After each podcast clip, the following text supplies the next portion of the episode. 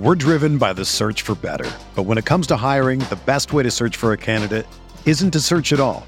Don't search match with Indeed.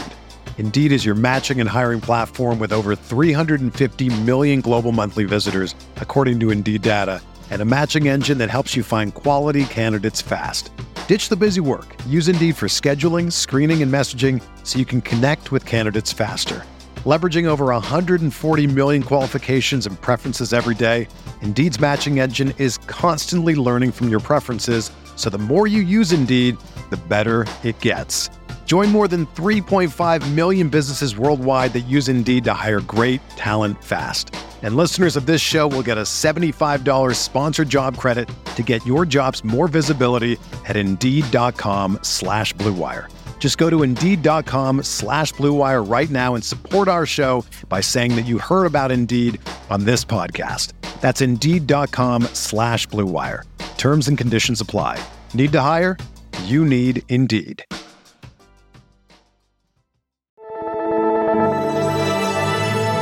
Blue Wire.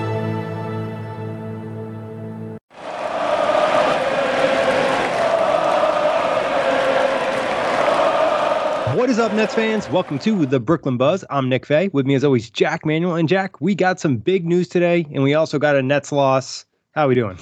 Welcome to No Nash November, and apparently no Kyrie November as well. Yes. Um, obviously, early today, we had the reports that Steve Nash is no longer the Nets head coach, and we saw Jacque Vaughn fill in, fill in as an interim head coach. And early reports point to Ime Udoka coming in and taking Steve Nash's spot. We're going to jump to that and plenty more. Make sure you check the buzz on all streaming platforms. But, Jack, I guess what was your initial reaction when you woke up today? Well, I had about 40 million Bleacher Report notifications. I'm blocked by Woj, so I can't see him whenever you send me stuff from him. So I'm generally getting stuff from Shams and stuff. But it was it was happiness, Nick, because I think a lot of people are, talking about Steve Nash as a scapegoat, and we can discuss that a little bit. But ultimately, Steve Nash wasn't getting through to these players. He isn't competent enough to lead a team that has aspirations that the Nets have. And the fall guy, at least at this point in time, has to be Steve Nash. It should have been done sooner, but uh, you know, Sean for Sean Marks' credit, better late than never. But it was an element of relief and optimism, somewhat, because you know, well, we spoke about this a lot with Justin, and at, at a pretty low point after that Pacers lost, he was advocating for it. And I'm happy that it did happen. It should have happened in the off season, but as the Nets stand right now, and you know, pointing towards Ime Udoka, we might have to do another emergency pod about Quin Snyder because Joe Tsai doesn't like the the optics that are coming out, and we can discuss that too. But for me, it was a relief, optimism, and a, and a tinge with a bit of happiness. Nick, no Nash November. I'm happy with that. How are you? Yeah, I think it was a relief. You know, obviously going to the season, there was a big question mark about Steve Nash and if he could get the job done and if he had already lost the team.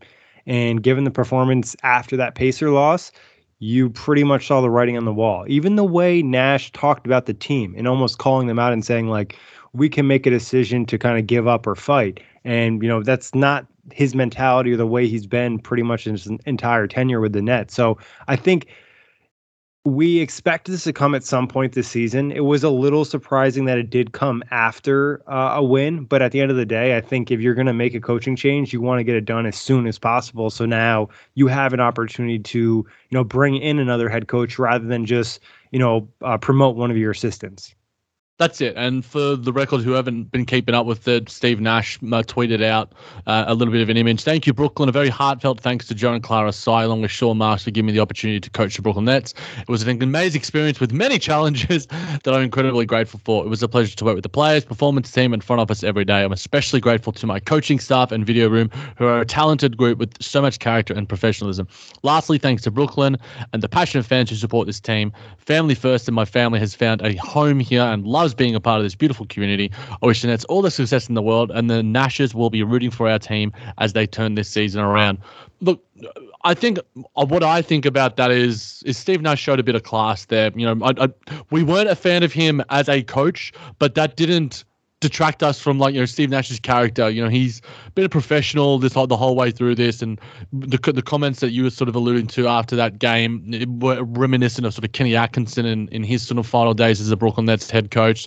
So shout out to Steve. I'll be following him, and I still like him as as a guy and as an NBA legend. But he was not right for this Nets head coach job. This should have happened in July when uh, Kevin Durant provided the ultimatum. But all power to him. Hopefully, you go play some soccer, do some TikTok dances, my guy. Yeah, I think it really should have happened in you know May or April after that uh, Celtics playoff loss. You know, we've kind of heard there was rumblings that he was going to be let go after Game Two, and then next thing you know, he's he's still under contract, and Joe Tsai's sticking with him even when Katie requests that he's fired in the summer. So I think there's probably a bit of relief from Nash's side as well. You know, this was just probably not what he expected, especially how well his first season went in terms of, you know, having James Harden, Kyrie Irving, Kevin Durant, them going on that great stretch at, you know, the end of the season, really having a nice playoff run until injuries hit. And it was always like, what could have been? And obviously, you know, without having that elite coaching staff he had in year one, you saw a lot of his flaws and a lot of his limitations and in areas that he just needed to improve and didn't have experience. You know, maybe later down the line he'll be, you know, a better NBA head coach if he pursues this as, you know, a second career. But as of right now, a lot of improvements are still needed for him to be impactful as a head coach. And and it's nothing against him as a person, like you said, Jack, always professional and seemed like a really nice guy. Yeah, no doubt. And uh, look, he looked at his best when he was surrounded by people with experience around him, including the rumor Nets Nets Nets next head coach. Wow, I'm not saying that more than once. Um, Ime Udoka as well as Mike D'Antoni and, and these sort of guys around him. You, you surround uh, a guy that lacks experience, lacks head coaching now. He came in as a untried, non-assistant head coach. He just came in because – a lot of people say it was the Kevin Durant, Kyrie Irving hire. Well, no, this was a Sean Marks hire in my eyes, and a Joe Tsai hire more so. And Kevin Durant gave his seal of approval. And those guys, Joe Tsai wanted to look splashy, being you know the the new head owner, make it make a name for himself. And Sean Marks has ties to Steve Nash uh, in their time in, in San Antonio and Phoenix. So I think that uh, sorry, just Phoenix. But in in saying that, you know, he wasn't right for the job. He might be right for a different job, but Nick, was Nash a scapegoat, you know, to all the, the, the Nets failings right now? We heard Charles Barkley sort of say that. It, it can I think a, lot of people in Nets sort of have, have said it pretty smartly that two things can be true. He can be a scapegoat, and he can also be shit at his job. Yeah, I think that's probably you know the answer right there. I think to an extent maybe he's a scapegoat, but at the same time, are you really a scapegoat if the team isn't listening to you and they're not buying into what you're he selling? said that as well nick. We, we got that from sean marks or, or a rumor somewhere. He said to to sean marks he's like they're not responding to me. I can't remember yeah. where that quote came from i think it was at the presser. Yeah. And they, i think that's a huge factor. And at the end of the day if the coach's message is not getting across and it's seven games in the season and it's it's not going to work out. You know, it's there's no point in kind of running it through and just having an unsuccessful year. You want to make the change. You know, you're still technically quote unquote in a championship window, and you want to see if you can turn this around. And I think it was pretty obvious that Nash wasn't the guy for the job. And I think at the end of the day, and this is, you know, I guess a shot at him as a coach, but you feel like there is more of a possibility for the Nets to be successful with a new head coach. We kind of knew the limitations to Steve Nash, and we didn't have confidence if the Nets were able to, you know, have a successful season and get into the postseason that he was going to be able to outcoach or not get substantially outcoached by another, you know, Eastern Conference coach in a playoff series. Well, I think with Sean Marks as well, there were rumors of an extension in the offseason, and those were refuted pretty quickly. And now his job is under the hot seat as well. The Nets need to find some success. Yes, like there's people talking about, you know, did I just blow it up? Bobby Marks saying trade me. It's rich whenever Bobby Marks speaks about the Brooklyn Nets, given what he did to our beloved franchise. But that's a discussion for another day. Sean Marks is on the hot seat now as well. So he needs to make moves that are urgent and allows job security for him going forward. You know, his offseason was hit and miss to, to put it lightly. And now Steve Nash, you're not going to fire the GM. Uh, Kevin Durant's got one of his guys fired. You're not going to fire Sean Marks probably with, within the season, even if he should be, um, for for many reasons, as, as some people might outline. But ultimately, Sean Marks is in the hot seat as well. And this is a move that sort of you know, eases the warmth on the, the hot seat that is his because he has a lot of work to do if he wants to maintain uh, a future in Brooklyn and in the NBA. Yeah, I think Marks is pretty much his his seat is super hot, and by the end of the season, it'll either be you know he's extended or the Nets are going to blow this thing completely up. You know, I think that's what we're looking at going into the offseason by the end of the year. We'll have an idea if this is going to be a group they look to keep together. Is KD going to be around, or are they going to look to trade him and just kind of give somebody a, a fresh slate to reset the franchise? We'll have to wait and see how that one does pan out, Nick. But uh, a few, any final sort of thoughts, I guess, on the Nash side of things before we get into the the complications that do surround, you know, the possible hiring of Ime Udoka. Yeah, I think I would just point out some of Nash's um, weaknesses as a coach in terms of like defending of why he was fired. I think instantly you can look at some of the lineups he played and there being obvious weaknesses on the floor and not looking to experience with younger players a la Cam Thomas or, you know, playing lineups of four non-shooters with Kevin Durant or things along those lines. I think the lack of adjustment and then also at times just not having the tenacity to call guys out and kind of, you know, get them to play to a certain level. And it's it felt at times Steve Nash as a coach was probably too much a friend rather than a boss. No, and I think that that's one thing that if this Ime Udoka hiring does happen is almost a complete opposite, given what he's done in his history uh, in Boston, at least as a head coach. Obviously, there's plenty of controversies that we can discuss as well. But I think also as well, Nick, we Steve Kerr, you know, obviously has his ties to Steve Nash. He said we wouldn't have done any better. I that's would a dispute lie. that is that's a flat up lie. Why you always lying? That you can say whatever meme you, you want about that, but Yes, there were plenty of plenty of challenges for Steve Nash, as he alluded to, but he could have responded to those challenges a lot better. He was very reactive as a head coach and not very proactive as a head coach. He never really initiated any sort of system within the Brooklyn Nets on, on both ends of the floor. There were principles that he wanted, but he couldn't get the players to execute. And ultimately, that's his job to get the players to respond to what he wants them to do and you know execute and, and win games. You know, you judge on wins and losses, and he had like a, a 600 or so win win loss record, which is positive. I think one of the highest for like a, a, a, fired head coach. But with aspirations as high as the Brooklyn Nets have had the past two or three years, you know, he wasn't going to last long. And it, it's surprising that he did last this long. Last this long, sorry. We're driven by the search for better. But when it comes to hiring, the best way to search for a candidate isn't to search at all. Don't search match with Indeed. Indeed is your matching and hiring platform with over 350 million global monthly visitors, according to Indeed data, and a matching engine that helps you find quality candidates fast. Ditch the busy work. Use Indeed for scheduling, screening, and messaging so you can connect with candidates faster. Leveraging over 140 million qualifications and preferences every day, Indeed's matching engine is constantly learning from your preferences, so the more you use Indeed, the better it gets. Join more than 3.5 million businesses worldwide that use Indeed to hire great talent fast. And listeners of this show will get a $75 sponsored job credit to get your jobs more visibility at Indeed.com slash BlueWire. Just go to Indeed.com slash BlueWire right now and support our show by saying that you heard about Indeed on this podcast. That's Indeed.com slash BlueWire. Terms and conditions apply. Need to hire? You need Indeed. You know, if I would have applied myself, I could have gone to the NBA. You think so? Yeah, I think so. But it's just like it's been done. You know, I didn't want to. I was like, I don't want to be a follower. Hi, I'm Jason Concepcion, and I'm Shea Serrano, and we are back. We have a new podcast from Wondery. It's called Six Trophies, Woo! and it's the best. Each week, Shea Serrano and I are combing through all the NBA storylines, finding the best, most interesting, most compelling stories, and then handing out six pop culture themed trophies for six basketball related activities. Trophies like the Dominic Toretto I Live My Life a Quarter Mile at a Time trophy, which is given to someone who made a short term decision with no regard for future consequence. Or the Christopher Nolan Tenet trophy, which is given to someone who did something that we didn't understand. Catalina Wine Mixer trophy. Ooh, the Lauryn Hill, you might win some, but you just lost one trophy. And what's more, the NBA playoffs are here, so you want to make Six Trophies your go to companion podcast through all the craziness. Follow Six Trophies on the Wondery app or wherever you get your podcasts. Listen ad free right now by joining Wondery Plus. And now the Nets, the search somewhat begins. It's finished. Ime Udoka, Nick. Yeah, What's next? reportedly, you know, Ime Udoka will be the Nets' new head coach. You know, it, it was reported by Woj that the deal should get done sometime midweek. That was reported earlier today.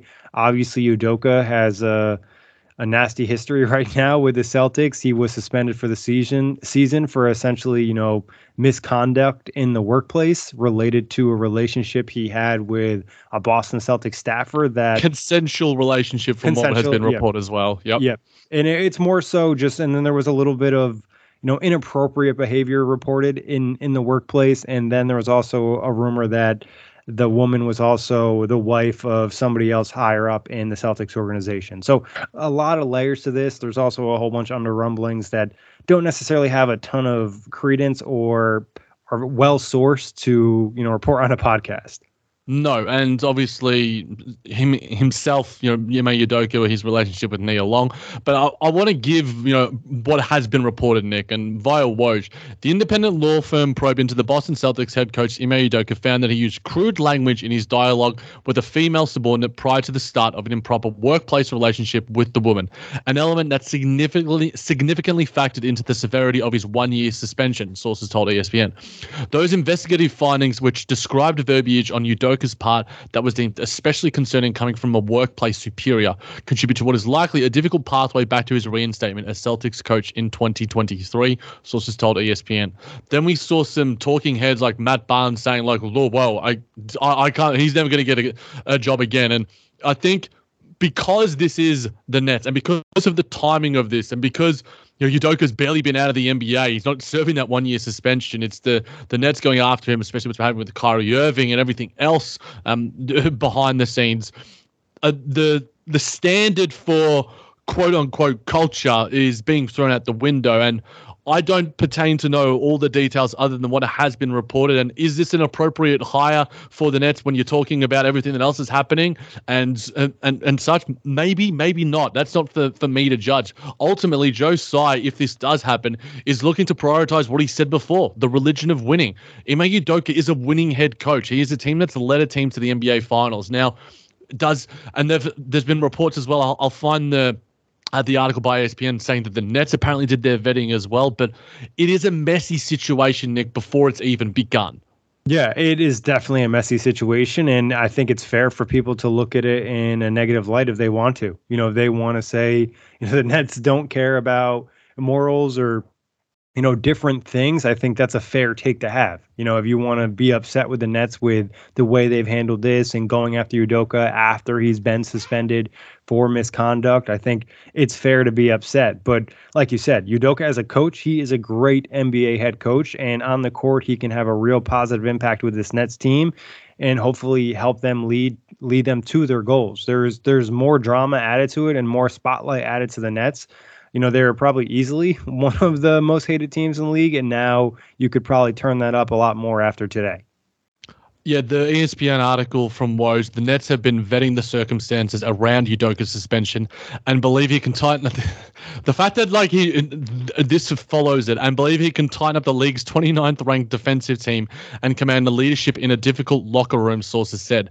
Now, as we've said a billion times on this podcast, when Woj reports about the Nets, he gets it from Sean Marks. So that's something probably coming straight from Sean Marks directly, if not maybe Joe Tsai. But Joe Tsai likes to do a lot of his stuff also with Brian Lewis of the New York Post. So so it's a pretty wild sentence to say out loud on a podcast, let alone read from Adrian Wojnarowski. And look, should is Ime Udoka credible enough with you know what he's done as an NBA head coach in terms of you know the X's and O's and all those sort of things? Yes, but does he deserve to be a head coach based off the this a suspension that was given to him by the Boston Celtics? That's something that I'm, I'm not meaning to hedge. I'm not meaning to sit on the fence here. It's because, as you alluded to, Nick, we don't fully know this. We've chatted to a lot of Celtics people behind the scenes that we sort of know have some decent sources, and and they know certain things, and, and they don't know certain things as well. So it's up for the Nets to decide. And ultimately, this is a, a, a team that is prioritizing winning, and a winning head coach, and a guy that's led a team to an NBA Finals, and a guy that has brought accountability to a team. You know, he called out his superstars, Jaylen Brown, Jayson Tatum, early in the season when they started incredibly poorly, and they turned it all around to being the best team since the calendar year. And they have continued that even in his absence. And, and a lot of those were because of Ime Udoka. How do you balance the things that are really hard to sort of consume and, and talk about off the court with the stuff that he's done on the court? Look, it's, I think two white dudes speaking about issues when it comes to to race and and gender diversity and gender issues can sometimes come off a bit rich, and I acknowledge that. That's why I don't pertain to have all the answers, and that's why I I pertain I want to listen to to people that are in those positions. Like the Chauncey Billups hiring is is something that sort of reminds me something similar. Now Chauncey Billups, um, his issues in the past involved a, a sexual assault rape investigation. Obviously, that was a long time ago, and depending on how you want to compare that to Ime Udoka and his inappropriate gestures and and the circumstances and the dialogue that he had, the crude language that he had in the consensual relationship that he had with his female subordinate. Look, I, I don't know how to compare those two things. It's like talking about the Kyrie It's hard to compare because you don't have all the details of the information. You know, you're just no. you're just having a report to you. And obviously he did something wrong. It seems like it was at least somewhat substantial if they're going to suspend him for a whole year, given he just led them to a, ch- uh, championship run. Obviously, they lost in the finals, but you know, I, it's hard to really, you know, gauge it. And then I think it's also just like this entire Nets team is a mess. You know, there's different degrees of reasons you can be upset with them, you know, from Joe Tsai's connections to, you know, Ime Udoka now, and then obviously the recent events with Kyrie Irving. So I think there's multiple elements with this team for people to be upset. And I think it's, you know it's your almost your own personal opinion and how you feel about the team and you know how it's, you want to view the things. It's not i'm not i'm not here to tell people how to view the nets. No you, however you feel is is valid in some form. If your you know, opinion is is justified in, in some form or another and a lot of people's opinions are.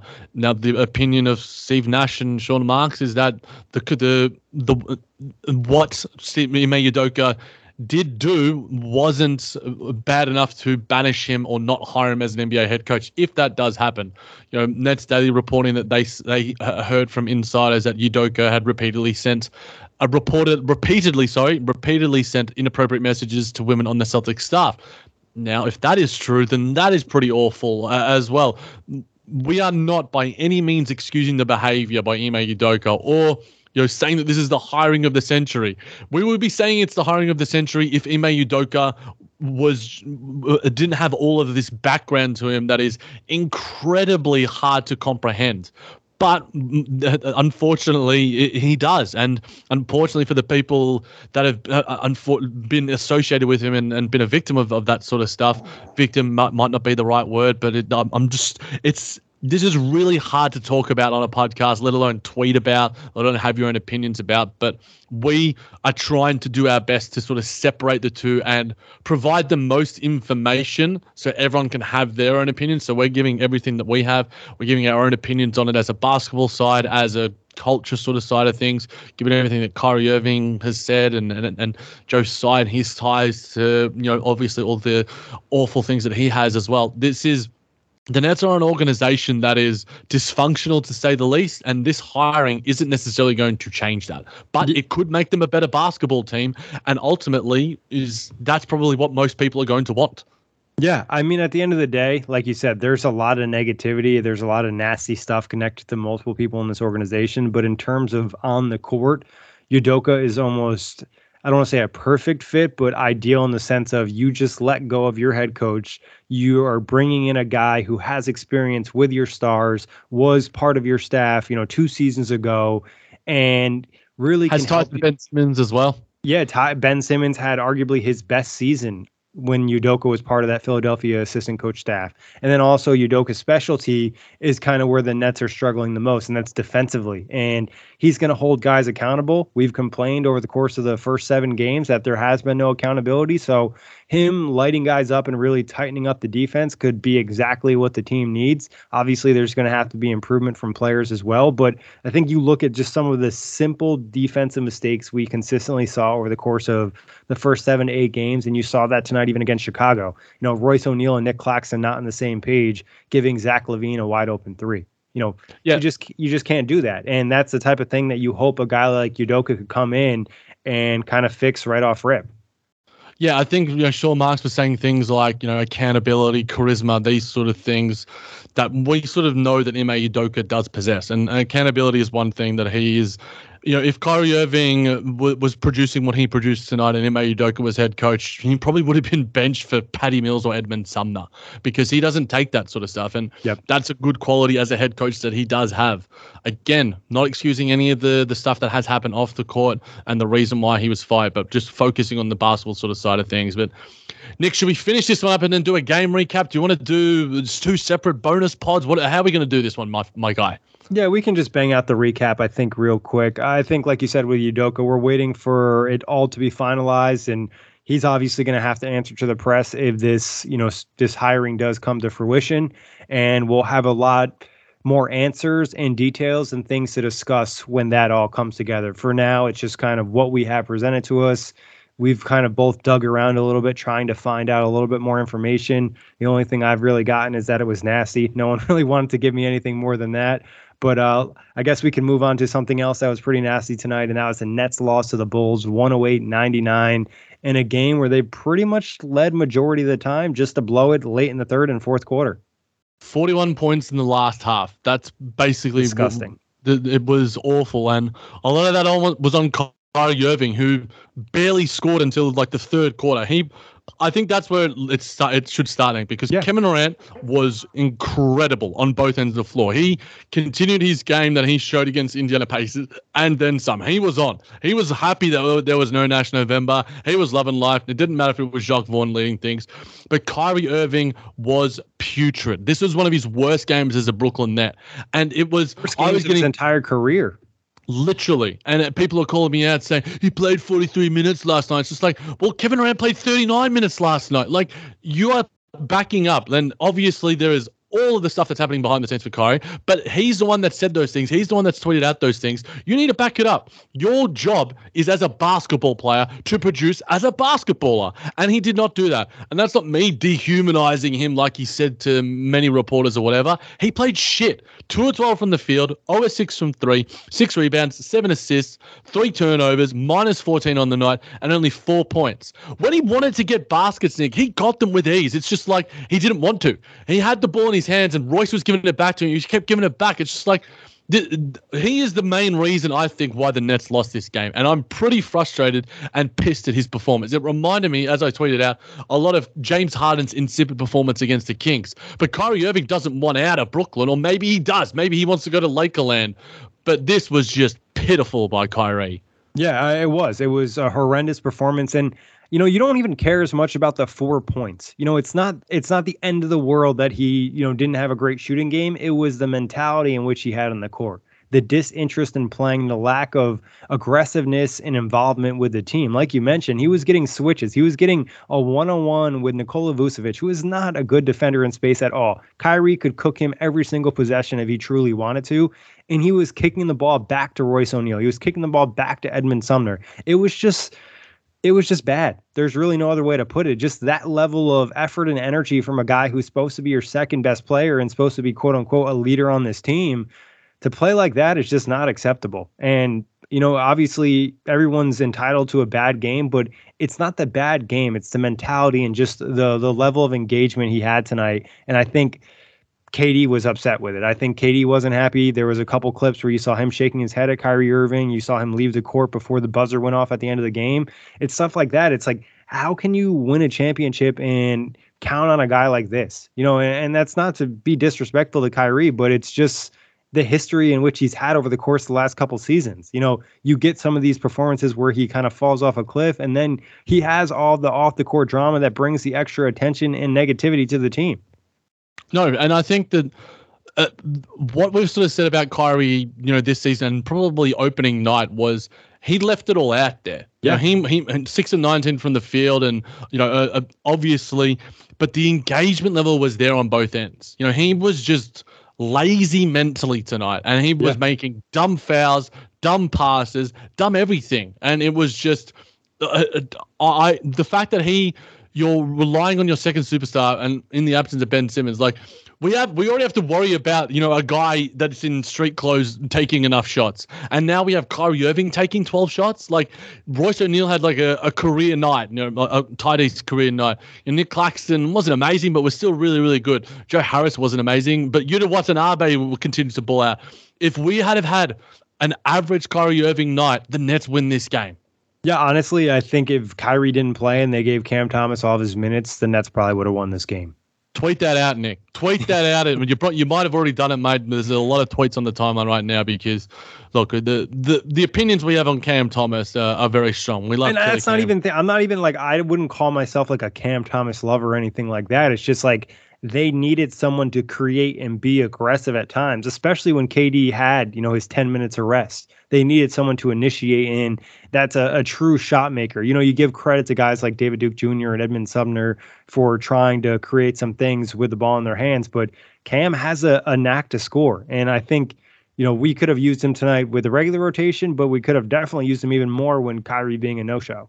Yeah, exactly. And and another big reason why the Nets lost, Nick, was 24 points off of turnovers that the Chicago Bulls had. Mm. The Nets had 17 turnovers, whereas they only forced 10 from the Bulls, and they had 14 points off those turnovers. So I think the Bulls those, only had two turnovers in the second half.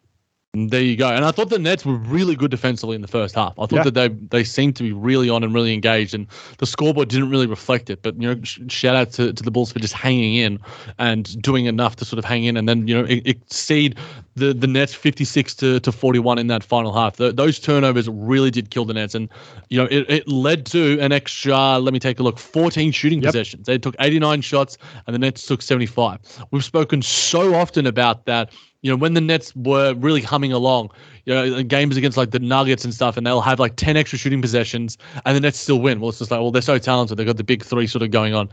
The Nets aren't good enough right now. They cannot give the ball away. And Kevin Durant had six turnovers tonight as well. He took accountability for that. He needs to be better. I also think the teammates around him need to be better at supporting him. Get next to him.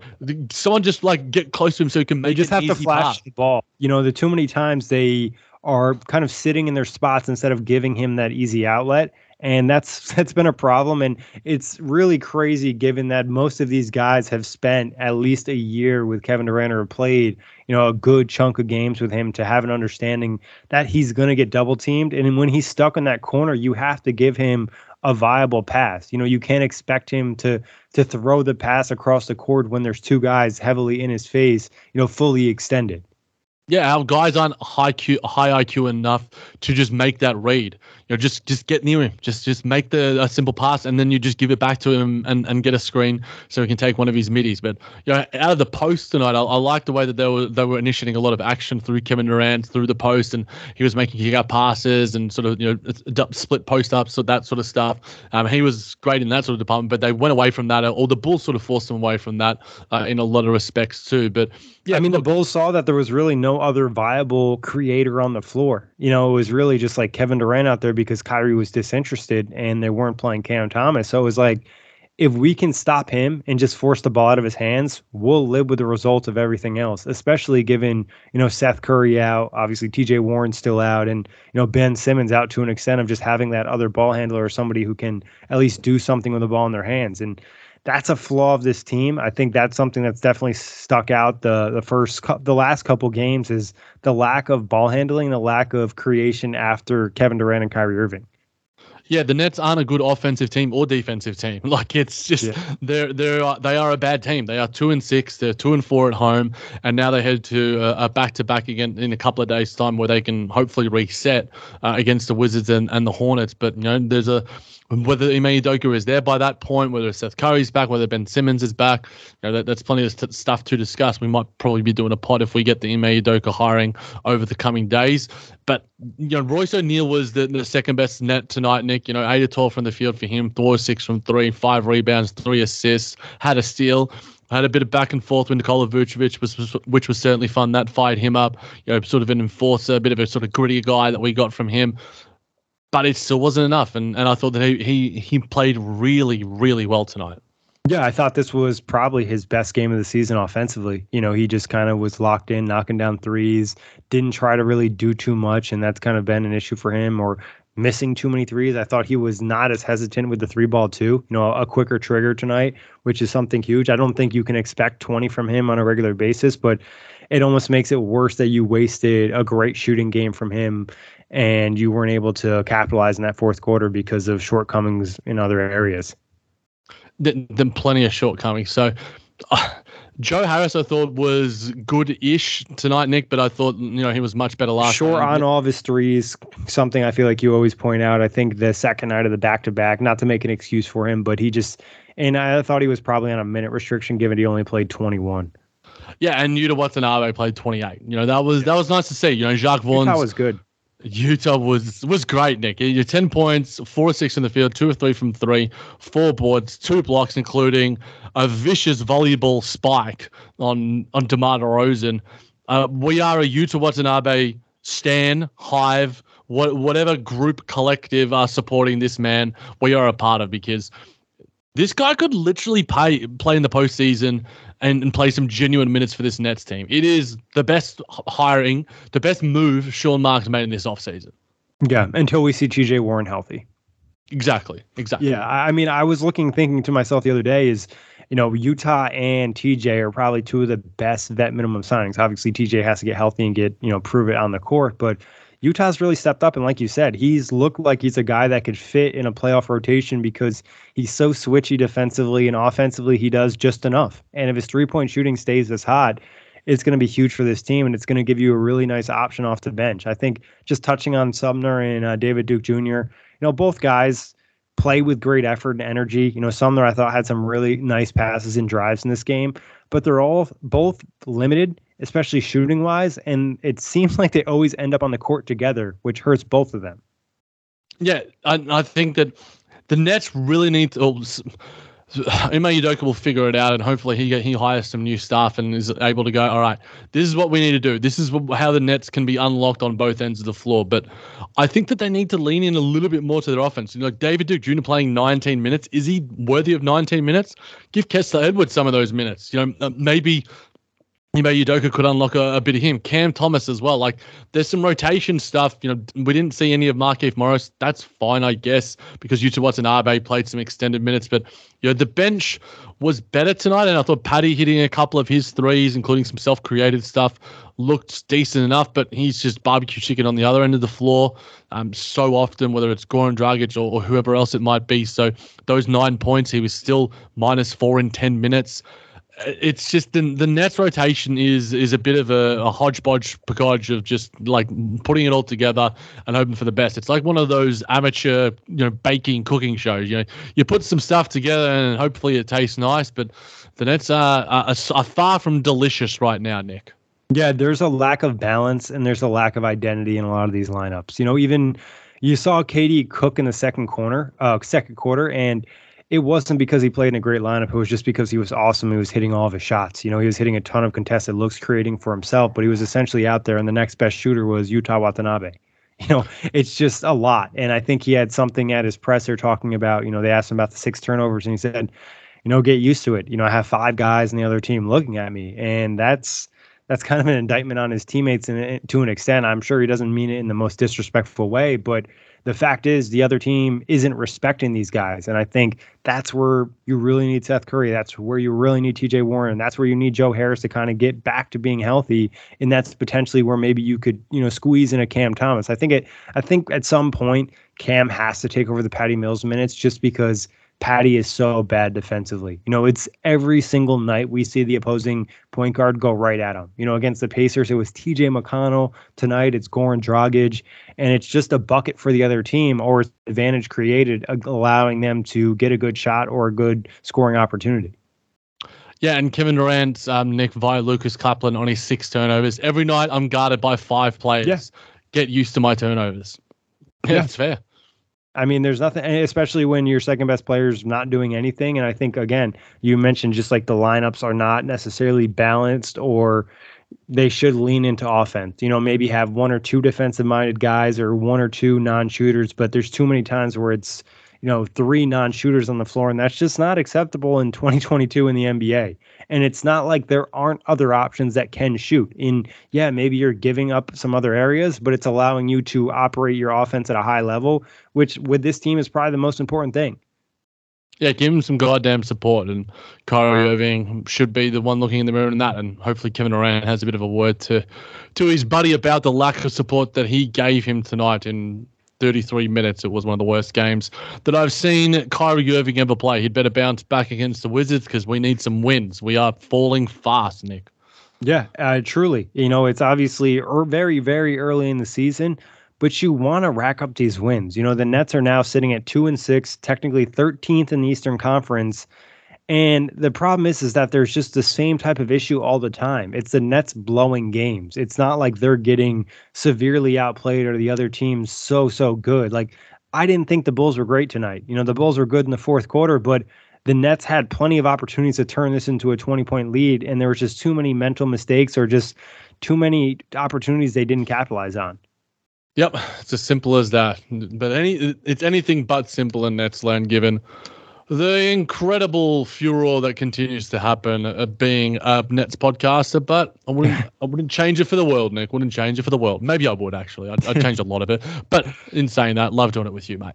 Yeah, I would change. Uh, you know, squeeze a couple championships in there. I think it'd be a lot easier for us to uh, deal with a lot of this off the court drama. But and also, yeah, and also just before I do sign off, and we do sign off, Nick, I'm going to be away for a couple of days and a couple of game recaps. So Nick's either going to be doing those solo. He's going to get a great guest, probably better than me anyway, because they'll be celebrating my birthday. So thank you to everyone who continues to support the Brooklyn Buzz.